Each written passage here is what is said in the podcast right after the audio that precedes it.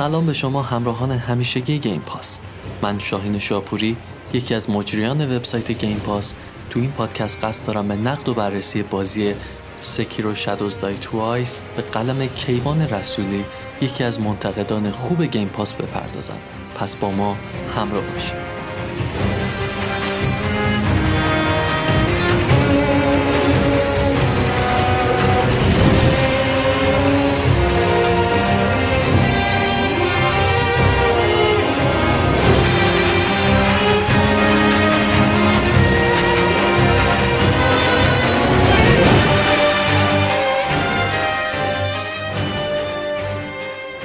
فرهنگ ژاپن جنگجویان حرفه‌ای به دو دسته اصلی تقسیم می شدن. سامورایی و شینوبی سامورایی ها همیشه مورد احترام مردم عادی بودند. کار اونها محافظت از افراد مهم یا فرماندهی لشکر برای جنگ ها بود و معمولا از شمشیر ژاپنی یا کاتانا به عنوان سلاح استفاده می کردن. اما شینوبی به فردی گفته می شد که به ندرت از قدرتش برای اهداف خوب استفاده می کرد. و اکثرا به عنوان یک قاتل حرفه‌ای استخدام می‌شد. تفاوت دیگه شینوبی و سامورایی در سلاح مورد استفاده شونه. شینوبی ها علاوه بر کاتانا از سری ابزارهای کاملی مثل شوریکن یا بمب دودزا برای به پایان رسوندن مأموریت خود استفاده می‌کردند. از حقایق تاریخی که بگذریم شینوبی ها در رسانه های مختلف چهره خوب خود را به نمایش گذاشتند. از جمله اونها میشه به فیلم نینجا اساسین یا بازی سکیرو شادوز دای تو آیس اشاره کرد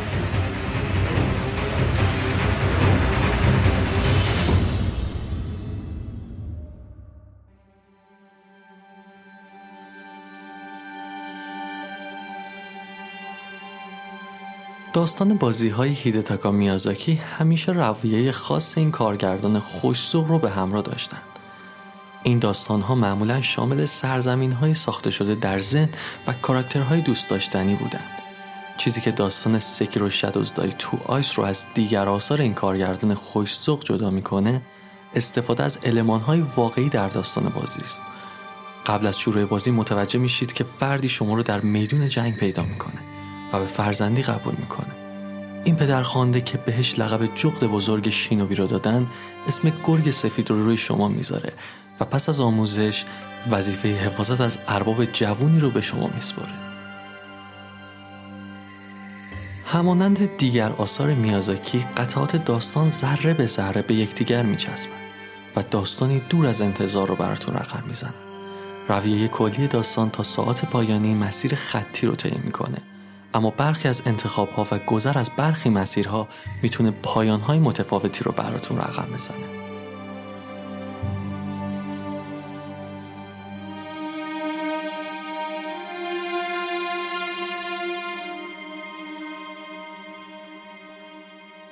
ظهور بلادبورن طرفداران بازی دارک سولز با مکانیزم تقریبا متفاوتی از بازی روبرو شدن. سکیرو این تغییر در مکانیزم رو تا حد زیادی بالا می‌بره. تو این بازی دیگه خبری از انواع مختلف سلاح نیست. سیستم مبارزه بازی از چند وجه مختلف قابل بررسیه که در ادامه به اونها می‌پردازیم. یکی از معدود سلاحهای بازی سلاح کوسابی ماروه که ارباب کرو توی دقایق اولیه بازی در اختیارتون قرار میده.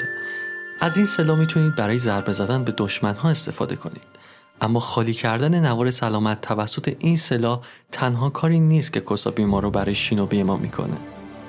با ورود به بازی متوجه نوار دیگه در کنار نوار سلامت میشید. نوار حفظ تعادل یا پستچر.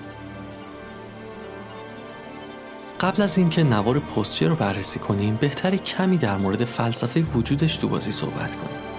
در فرهنگ ژاپنی یا اگر بخوایم دقیق تر بگیم فرهنگ شمشیرزنی در ژاپن هنر استفاده از کاتانا دو وجه اصلی داره. وارد کردن ضربه و در عین حال حفظ تعادل در زمان دریافت ضربات. توی این فرهنگ عنوان میشه که اگر شمشیرزن بتونه ضربات وارد شده توسط حریف رو تو زمان مناسب دفع کنه می‌تونه زمان بیشتری رو در مقابل حریف خودش ایستادگی کنه. استفاده از کسابی ما رو در این بازی پیروی همین فلسفه بیان شده. یعنی شما علاوه بر اینکه تلاش می‌کنید به حریف ضربه بزنید باید بتونید با دفع به موقع ضربات دشمن نوار پستچر حریف رو پر کنید. پر شدن این نوار کمک می‌کنه حتی زمانی که نوار سلامت دشمن پره با وارد کردن ضربه مرگاسا یا دسپلو دشمنتون رو نابود کنید. نکته قابل توجه در این متد اینه که اگر به جای دفع به موقع ضربات صرفا ضربات رو دفاع کنید نوار پستچر شما پر میشه و حریف این امکان رو داره که کل نوار سلامت یا حجم عظیمی از اون رو خالی کنه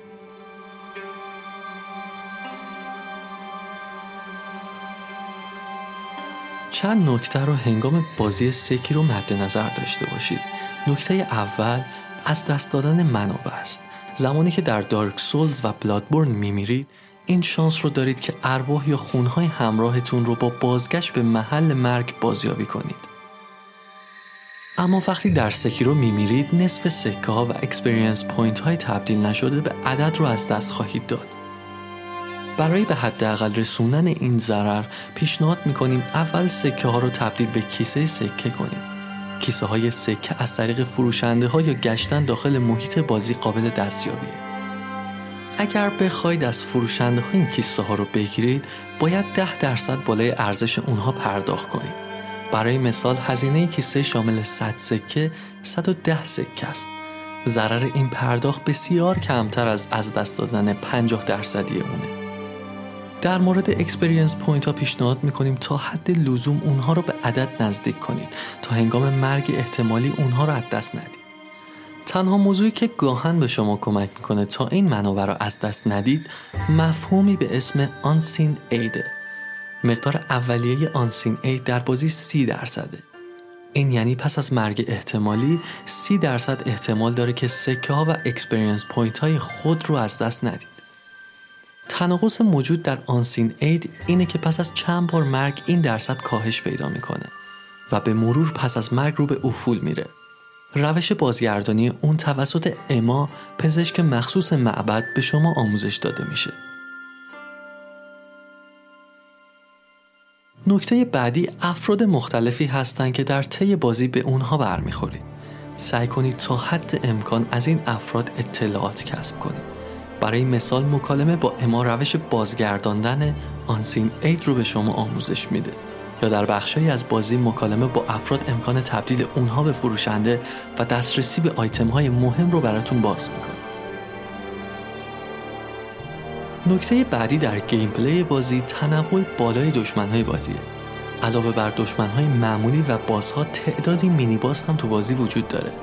با شکست دشمنان معمولی به experience point و منابع می‌رسید با شکست بازها می‌تونید قدرت ضربات خودتون رو زیاد کنید اما جایزه شکست مینی ها در سری اول بازی دریافت پریر بیده پریر بیت ها آیتم هایی هستن که چهار تا از اونها میزان نوار سلامت و پوستچر شما رو زیاد می‌کنه. پریر بیت ها علاوه بر مینی باز ها در جای جای بازی هم قابل دسترسی هستند. پس جستجوی همه نقاط بازی رو برای به دست آوردن آیتم ها فراموش نکنید.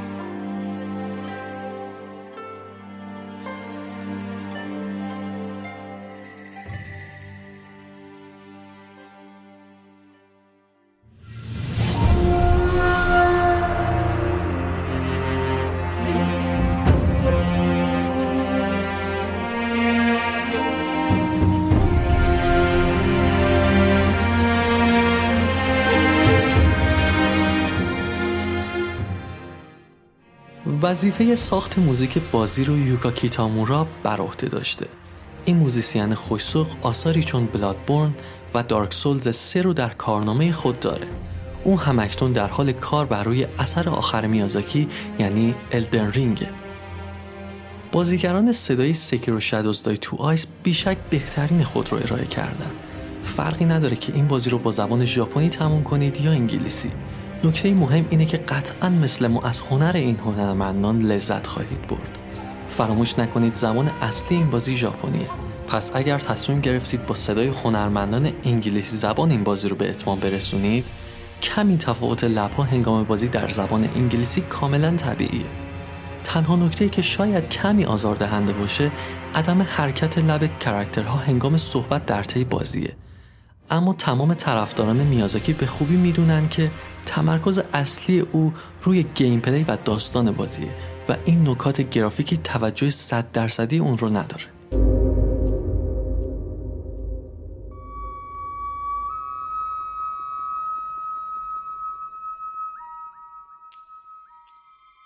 شاید بشه سکیرو رو بهترین عنوان میازاکی از لحاظ گرافیکی دونست طراحی محیطی در این بازی روی کرده متفاوتی از این کارگردان رو نشون میده.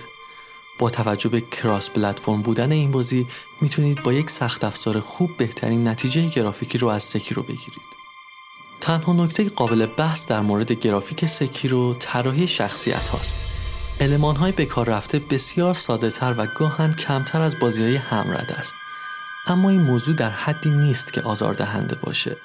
گاهن نوع طراحی و شخصیت پردازی این کاراکترها به گونه که ممکنه از ساختار اونها هم لذت ببرید.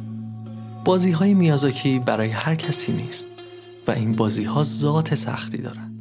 همچنین اکثر بازیکنان در ابتدا و گاهن میانه راه از ادامه اونها منصرف میشن. اما زمانی که این بازی ها رو تمام کنید نه تنها لذت زیادی از علمان های مختلف اونها می‌برید بلکه بسیار در مورد دیگر بازی ها سختی خواهید شد. سکیرو شادوز دای تو آیس بهترین عنوان سال 2019 شد. شاید شما همانند ما از این بازی لذت نبرید. اما فکر می‌کنیم کسب این عنوان می‌تونه به تنهایی قدرت و زیبایی این بازی رو به اثبات برسونه. اگر نه امیدواریم این پادکست بتونه برای انتخاب یا عدم انتخاب اون کمک کننده باشه.